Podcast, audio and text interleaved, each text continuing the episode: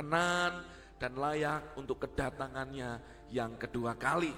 Mari buka Wahyu pasal yang kedua, ayat yang ke-8 sampai 11.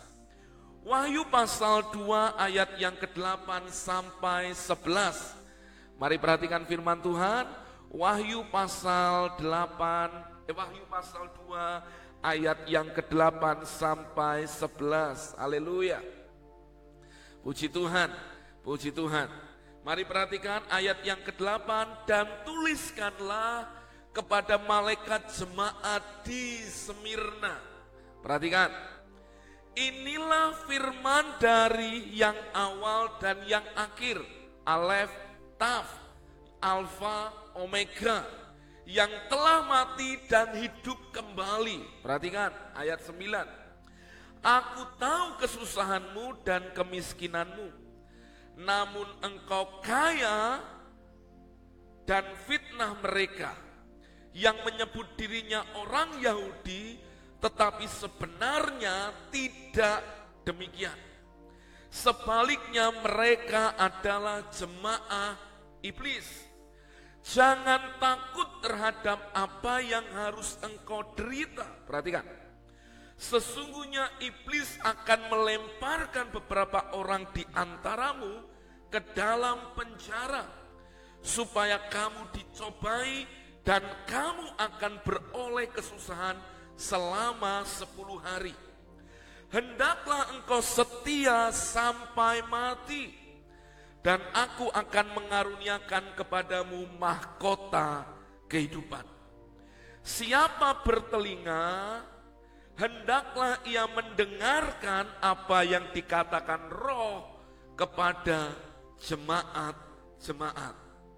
Sekali lagi, siapa bertelinga, hendaklah ia mendengarkan apa yang dikatakan roh Tuhan kepada jemaat-jemaat ini. Barang siapa menang, ia tidak akan menderita apa-apa oleh kematian kedua. Katakan amin. Saudara kita mulai belajar, hari ini kita belajar tentang jemaat di Semirna ini. Saudara kita akan lihat apa yang menjadi karakteristik daripada jemaat di Semirna ini. Saudara yang pertama, kita melihat bahwa jemaat di Smyrna di ayat 8 tadi dikatakan, aku tahu kesusahanmu dan kemiskinanmu. Saudara pada masa itu, Smyrna adalah kota yang sangat kaya, kota perdagangan. Tetapi berbalik dengan kehidupan jemaat pada masa itu.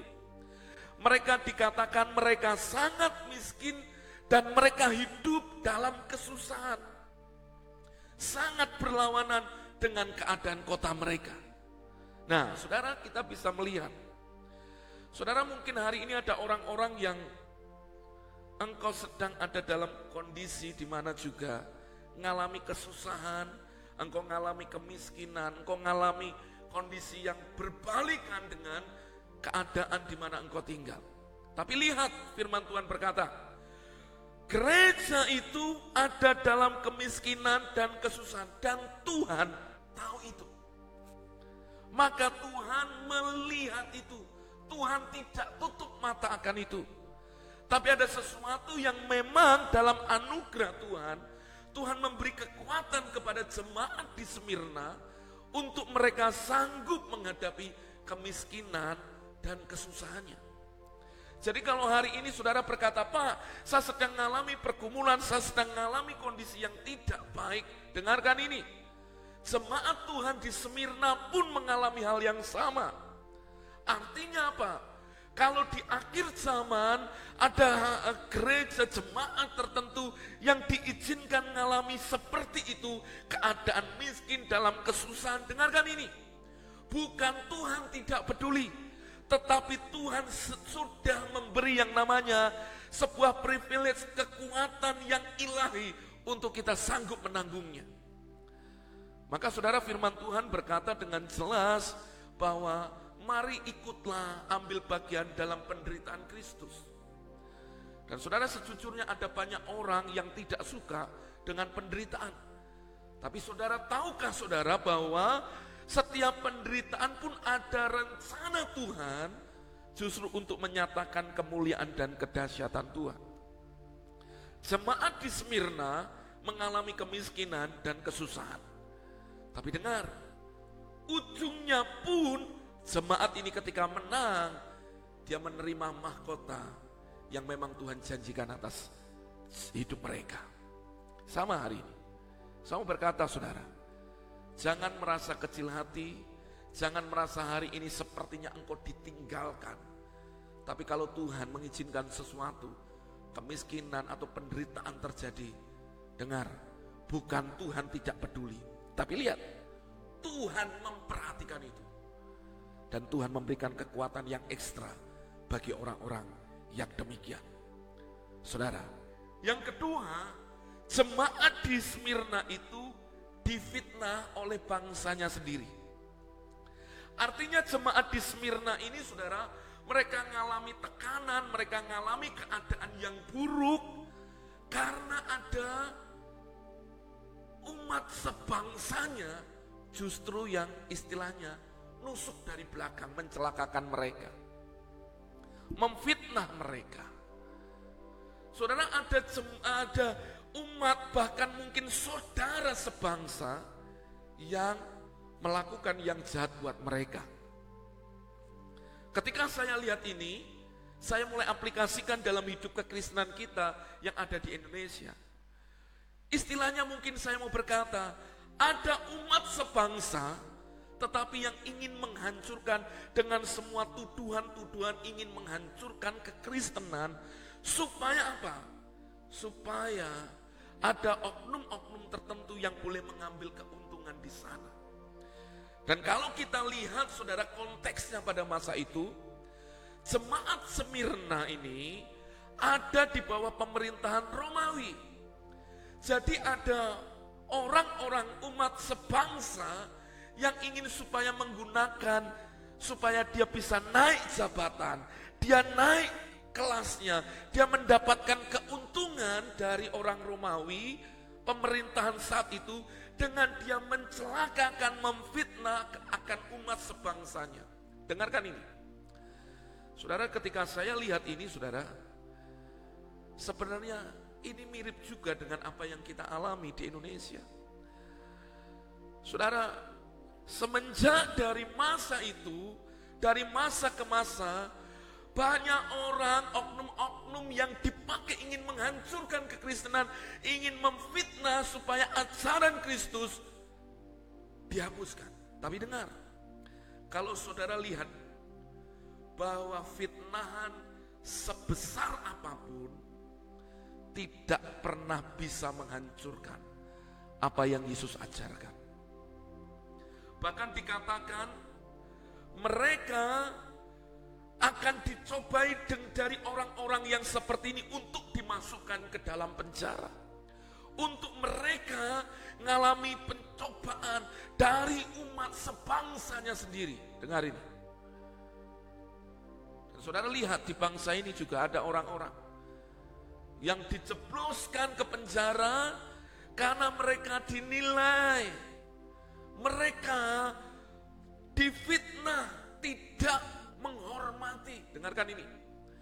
Ada oknum-oknum tertentu yang ingin ambil keuntungan di sana. Saudara lihat ini, jemaat Semirna mereka tinggal dalam kemiskinan, mereka tinggal dalam kesusahan, tapi Tuhan memperhatikan mereka. Yang kedua, jemaat ini difitnah oleh orang-orang sebangsanya. Dan saudara, kalau saudara lihat, sesungguhnya apa yang terjadi hari-hari ini, mari tetaplah kita menjadi orang yang tetap setia mengiring Yesus dan tetap mengasihi Yesus. Saudara, mari tetap tinggal dalam kebenaran Tuhan dan kita tetap menjadi orang-orang yang berdiri. Sekalipun saudara, ada banyak hal, mungkin aniaya, kesusahan, fitnahan, bahkan diceploskan ke penjara, mungkin direka-rekakan oleh orang sebangsa.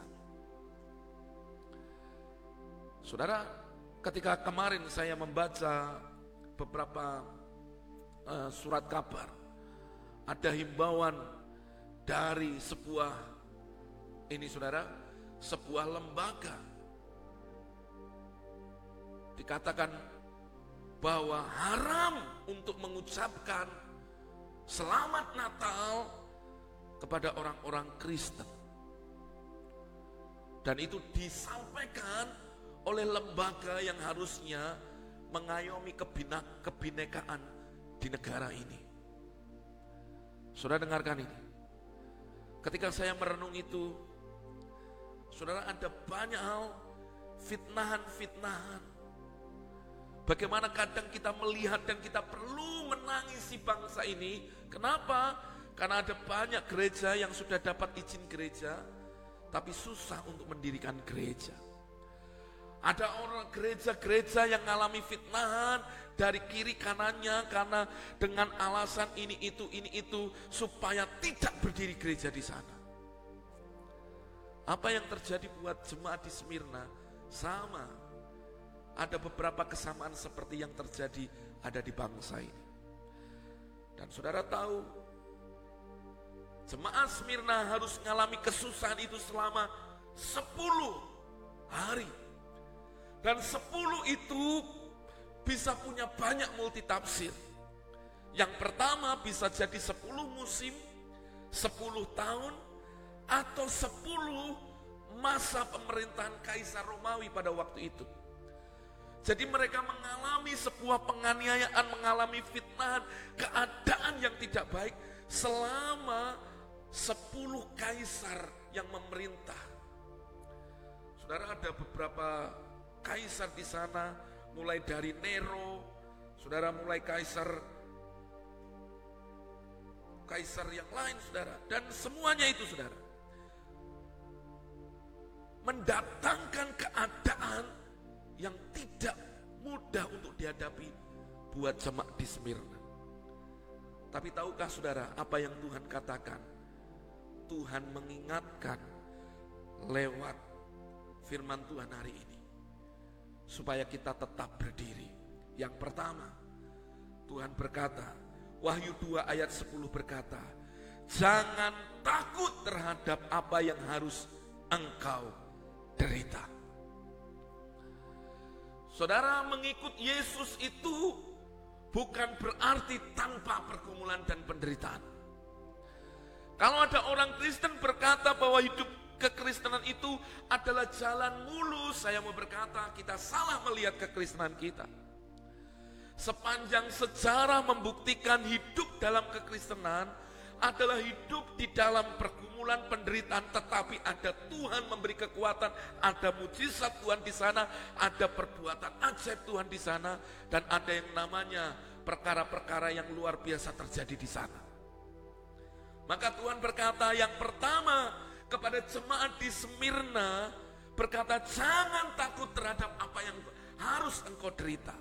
Sama pagi hari ini saya mau berkata kepada kita jangan takut terhadap apa yang harus engkau alami. Katakan amin. Mari berkata dengan iman. Tuliskan di live comment saudara. Mari saudara berkata dengan iman berkata hari ini. Jangan takut terhadap apa yang harus kita alami. Ayo tuliskan, tuliskan. Supaya suatu kali ketika saudara mendengar ulangannya, saudara melihat komitmen. Kalaupun ada sesuatu yang diizinkan terjadi, terjadi saudara tidak mundur, saudara tidak lari dari masalah, saudara tidak cari jalan pintas, tetapi kita menjadi orang-orang berkata, saya tetap kuat dan tidak takut terhadap apa yang akan saya derita. Apa yang harus saya alami. Katakan amin. Katakan amin. Tuliskan dengan iman. Saya tidak boleh takut dengan apa yang saya derita. Sekalipun mengalami kesusahan, sekalipun mengalami yang namanya mungkin aniaya ataupun keadaan pergumulan yang berat. Tuhan berkata kepada jemaat di Smyrna, jangan takut, jangan gelisah, jangan cemas, Haleluya. Artinya Tuhan mau berkata kepada mereka bahwa ada Tuhan yang tetap memberi kekuatan kepada kita. Ya, saudara harus terus mendeklarasikan dalam hari-harimu, sekalipun ada pergumulan, ada pun hari ini kesusahan, saya tidak takut itu. Karena jelas firman Tuhan, Tuhan berkata, aku menyertai engkau, bukan hanya waktu engkau diberkati, tapi sampai kesudahan zaman. Artinya saudara, kalaupun ada pergumulan, masalah, lembah, Tuhan ada di sana untuk mengokohkan kita. Amin. Jadi hari ini kepada orang-orang yang hari ini sedang mengalami pergumulan, Bapak Ibu, semua orang di seluruh dunia, mereka yang hidup percaya kepada Yesus akan mengalami yang namanya pergumulan masalah derita. Tapi kita harus berani berkata, saya tidak boleh takut. Jangan takut. Kesusahan sehari cukuplah sehari Artinya apa? Hari esok, sekalipun ada pergumulannya, jangan takut, jangan gelisah, jangan terlalu khawatir. Tapi mari taruh hidupmu mempercayai kepada Tuhan. Amin, saudara. Saudara, sejujurnya, ketika semalam saya merenungkan firman Tuhan ini, pagi hari juga saya merenungkan. Saya bangun jam 3 pagi saya renungkan firman Tuhan Tuhan. Saya berkata, apakah jemaatmu siap untuk mendengar hal ini? Karena hari ini lebih enak saya hari ini mengkotbahkan tentang sesuatu tentang berkat, tentang kelimpahan daripada bicara tentang yang namanya kita harus mengalami penderitaan. Karena mungkin ada banyak orang yang tidak siap dengan yang namanya pergumulan penderitaan. Sudah dengar, ketika engkau percaya memutuskan percaya Yesus, Sesungguhnya ada yang namanya pikul salib sangkal diri. Ada di mana kita itu harus pikul salib kita, mengalami derita kita, dan kita tetap mengikut Yesus. Dan sudah dengarkan itu, orang-orang yang demikian, apa pun menimpa dia, tidak dia tetap akan berdiri kokoh. Karena dia menyadari di tengah penderitaannya ada yang namanya Tuhan di sana. Amin. Dan saudara dengar firman Tuhan jelas berkata, menjelang kedatangan hari Tuhan yang semakin dekat. Kita tidak tahu kapan tapi tanda-tandanya jelas terjadi. Ada peperangan, ada yang namanya bencana di mana-mana. Saudara engkau akan mendengar yang namanya bangsa melawan bangsa, kerajaan melawan kerajaan dan saudara engkau akan melihat manusia akan mencintai dirinya sendiri. Mereka akan hidup semakin jahat. Zaman itu akan disebut dengan yang namanya kalepos. Maka dikatakan tidak mudah dihadapi. Tapi dengar, Tuhan berkata hari ini, kalaupun ada derita masalah pergumulan yang kita alami, Tuhan berkata, jangan takut terhadap apa yang kau derita. Sama hari ini, saya kita semua pun berkata, saya tidak takut dengan apa pun penderitaan yang kita harus alami di muka bumi ini. Tadi saya membaca satu komen berkata seperti ini, sekali Yesus tetap Yesus, tidak akan pernah tinggalkan Yesus. Sekali mengikut Yesus adalah sampai pada kesudahan, sampai kita finishing well. Katakan amin. Kita akhiri pertandingan kita dengan baik. Haleluya. Tidak ada orang yang hari ini mulai berkata dan menimang-nimang dan mulai memikirkan gini. Loh kalau harus mengalami penderitaan, kenapa saya harus jadi Kristen? Dengar.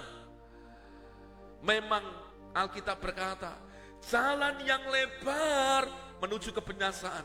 Tapi jalan yang sempit dan kelihatan susah menuju kepada kekekalan. Dan saya mau berkata kita semua hari ini, apa pun yang kita hadapi jangan takut. Kesusahan apa pun yang kita alami, jangan takut. Kuatkan hatimu. Tuhan ada di sana, menyertai Bapak Ibu Saudara semua. Saudara, apa yang membuat para rasul sampai mereka menjadi orang-orang yang martir? Sebenarnya bukan karena kekuatan manusia saja. Kita melihat Rasul Petrus, dia dihukum mati dengan disalibkan dengan kepala di bawah. Ada yang dilemparkan kepada binatang buas, ada yang ditarik sampai tubuhnya terbelah. Ada yang sampai harus dipancung, ada yang dibakar. Dengarkan ini. Apa yang membuat mereka bisa melewati penderitaan itu? Sebenarnya karena mereka menyadari ada penyertaan Tuhan di sana. Sekalipun Tuhan mungkin tidak menolong mereka dari kematian itu. Tapi sesungguhnya ada kehidupan yang mereka alirkan dari berita martir yang mereka hadapi. Maka hari ini jangan takut. Jangan takut. Tetap kuat dan tetap percaya. Amin. Yang kedua, saudara, apa yang Tuhan katakan kepada jemaat yang ada di Smyrna? Perhatikan, setia sampai mati. Sudah dikatakan jelas di sana, perhatikan seperti ini. Sesungguhnya iblis akan melemparkan beberapa orang di antara kamu ke dalam penjara supaya kamu dicobai dan kamu akan beroleh kesusahan selama 10 hari. Hendaklah engkau setia sampai mati.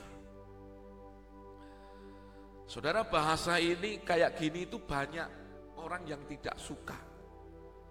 Kenapa? Karena ada banyak orang inginnya semua itu enak. Tapi saya mau berkata hari ini, orang yang setia sampai garis akhir adalah orang-orang yang menang. Sebenarnya orang-orang yang memiliki hidup kelimpahan. Tapi orang-orang Kristen yang hanya hidup pengennya e, ngalami yang enak-enak saja ketika ngalami pergumulan lari dari masalah, sebenarnya dia itu baru menjalani kekristenannya dalam setengah pemahaman. Tapi lihat, orang yang setia sampai mati, sampai garis akhir menyelesaikan pertandingannya. Dia adalah orang-orang yang hebat. Kata setia sampai mati adalah dikatakan faithful even to the point of death. Artinya apa? Dia tetap setia, tetap memegang komitmennya sampai titik penghabisan. Saudara, mari jalan hidup kekristenan kita dengan berbeda. Saudara di luar sana ada banyak orang yang dulu Kristen, tapi hari ini meninggalkan Yesus. Di luar sana ada banyak orang yang dulunya kita kenal melayani Tuhan, tapi karena kecewa, karena jodoh, mungkin karena pelayanan, meninggalkan Yesus. Orang yang demikian tidak setia sampai mati. Ya, saya berdoa Biarkan kasih Tuhan menjama orang-orang demikian. Ada orang-orang yang karena pernikahan meninggalkan Yesus. Jadi mualaf. Saudara saya mau berkata hari ini. Mari setia sampai akhir. Hari depan kita Tuhan jamin itu. Dan sesungguhnya hidup yang berkemenangan adalah hidup yang setia kepada Yesus sampai akhir. Amin. Ayo saudara sama-sama tuliskan di left comment. Berkata, saya harus setia sampai akhir. Ayo sama-sama katakan, saya harus setia sampai akhir. Amin. Ayo berkata, saya harus menjadi jemaat yang setia sampai akhir. Katakan amin. Saudara mari sama-sama berkata, saya harus jadi jemaat yang setia sampai akhir. Haleluya. Saya harus jadi jemaat yang setia sampai kepada akhir. Haleluya. Maka ada pujian berkata, Ku mau setia sampai akhir. Saudara waktu engkau setia, itulah karakter yang luar biasa. Karena ada banyak orang tidak setia saudara. Jangankan setia sama Tuhan, setia sama pasangannya saja enggak.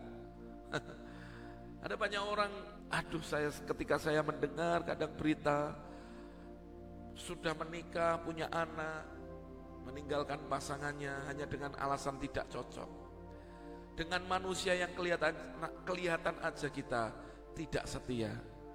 Yang kita sama-sama mengikat janji ikrar di hadapan Tuhan, apalagi dengan Tuhan yang tidak kelihatan.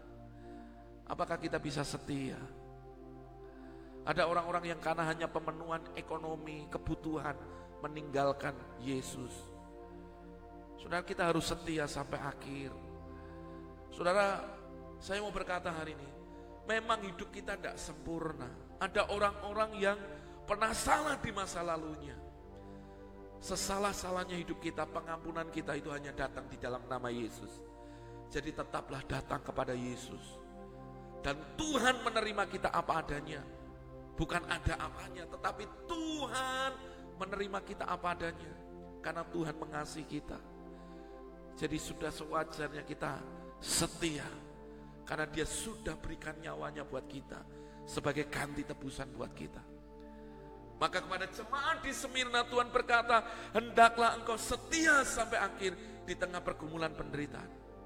Maka kita putuskan hari ini juga. Kita semua berkata, saya mau setia sampai akhir. Sekali Yesus tetap Yesus. Yesus harus menjadi tempat yang pertama dan utama dalam hidup saya. Amin. Saudara, ini berita yang luar biasa.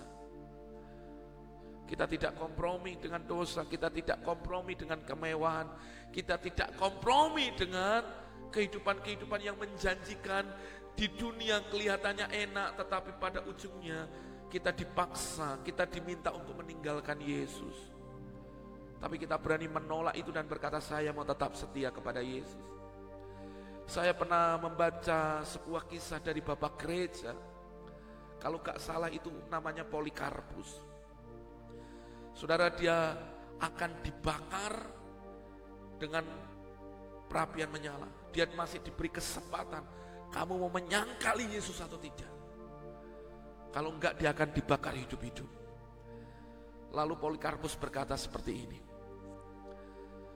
Sekian puluh tahun dia, semenjak aku mengenal dia, dia tidak pernah mengecewakan, tidak pernah mengkhianati aku. Bagaimana mungkin di saat-saat terakhirku, aku harus mengkhianati dia. Oh saudara itu perkataan luar biasa. Sampai akhirnya memang dia harus mati. Dibakar, menjadi martir. Tapi dengar, apakah itu bisa membunuh imannya Polikarpus? Tidak. Saudara, banyak orang ingin mematikan kekristenan yang dibunuh orangnya. Tapi apakah itu membuat berita Injil Tuhan akan mati? Tidak. Secara membuktikan dari sepanjang sejarah ada oknum-oknum yang ingin menghancurkan kekristenan, menganiaya, mengejar-ngejar ingin membunuh. Tapi lihat, sampai detik ini kita menjadi orang percaya karena berita tentang Kristus, tentang kebenaran Kristus, tentang kasih Kristus tidak pernah bisa dimatikan oleh apa pun. Dengar ini saudara. Betul kan saudara? Secara membuktikan. Dan saudara bisa lihat di daerah-daerah tertentu ada yang ingin saudara oknum yang ingin membunuh kekristenan di sana. Setiap ada yang Kristen langsung ditembak mati, dibunuh. Lihat ini. Justru apakah berita kekristenan semakin tidak menyebar? Semakin menyebar. Dan banyak jiwa semakin diselamatkan. Saudara, hidup berjalan dengan Tuhan. Semakin mengasihi Tuhan. Kita menjadi mencintai Tuhan bukan cinta dunia. Tapi kita hidup karena kita menyadari Yesus mengasihi hidup saya. Amin. Janji Tuhan kepada jemaat Smyrna, perhatikan saudara, bahwa Tuhan akan memberikan yang pertama, mahkota kehidupan. Saudara kepada orang-orang yang setia, kepada orang-orang yang dia tidak takut dengan penderitaannya, setia sampai mati. Tuhan berkata, aku mengaruniakan kepadamu mahkota kehidupan. Bukankah ini yang sejak dari sekolah minggu kita sering kali nyanyikan. Di sorga nanti pakai baju putih. Bermahkota emas. Mahkota kehidupan. Sampai ku dapatkan mahkota kehidupanku. Dengar Kita sering nyanyikan pujian itu. Saudara, bagaimana kita dapatkan mahkota kehidupan? Belajar dari jemaat yang ada di Semirna ini. Menjadi jemaat yang tidak takut akan penderitaan, setia sampai mati. Dia dikaruniai mahkota kehidupan. Kemarin ada satu jemaat, dia dari suku tertentu, dari komunitas yang belum Kristen. Tuhan menjumpai dia dalam sebuah pengalaman pribadi. Sampai akhirnya orang ini bertobat dan menjadi pengikut Kristus. Dari keluarga mengkucilkan dia, semua menolak dia, dikejar-kejar ingin dibunuh. Dan dia di, dianggap tidak ada lagi, bukan lagi sebagai anak. Saya berkata kepada dia, Bapak terima karunia yang luar biasa daripada Tuhan. Sebagai sesama hamba Tuhan, saya berkata, Bapak pun hamba Tuhan, tetap kuat, jangan takut, dan tetap setia sampai garis akhir. Saya berdoa buat dia. Dan dia berkata, biarkan Yesus yang aku kenal, yang menemukanku, Yesus yang terus akan menuntun langkahku sampai kematianku. Keren saudara. Ketika saya mendengar bahasanya, kesaksiannya saya berkata, luar biasa. Saudara orang-orang yang sampai garis akhir tetap setia dia menerima mahkota kehidupan. Saudara, mahkota kehidupan menjadi bagian dalam hidup kita. Tidak meninggalkan Yesus akan membuat kita menerima bagian dalam kekekalan. Yang kedua, janji Tuhan berkata, Siapa Wahyu 2 ayat 11, siapa bertelinga hendaklah ia mendengar apa yang dikatakan roh kepada jemaat-jemaat. Barang siapa menang, ia tidak akan menderita apa-apa oleh kematian kedua. Jadi kematiannya hanya sekali di dunia, setelah itu dia masuk dalam kehidupan kekal. Tapi orang yang menolak percaya, yang tidak setia, di dunia dia mati, mengalami kematian pertama. Di kekekalan pun mengalami kematian yang kedua. Saudara mari renungkan firman Tuhan ini. Jemaat Smyrna adalah jemaat yang setia sampai garis akhir. Dan saya mau mengajak kita semua, kita pun menjadi jemaat-jemaat yang setia dan sampai mendapatkan mahkota kehidupan kita. Amin. Biarkan renungan ini menguatkan saudara Renungan ini memberkati saudara dan renungan ini membawa saudara kepada kehidupan yang semakin mengasihi Yesus, mencintai Yesus lebih daripada apa pun. Amin. Tuhan Yesus memberkati kita semuanya. Haleluya.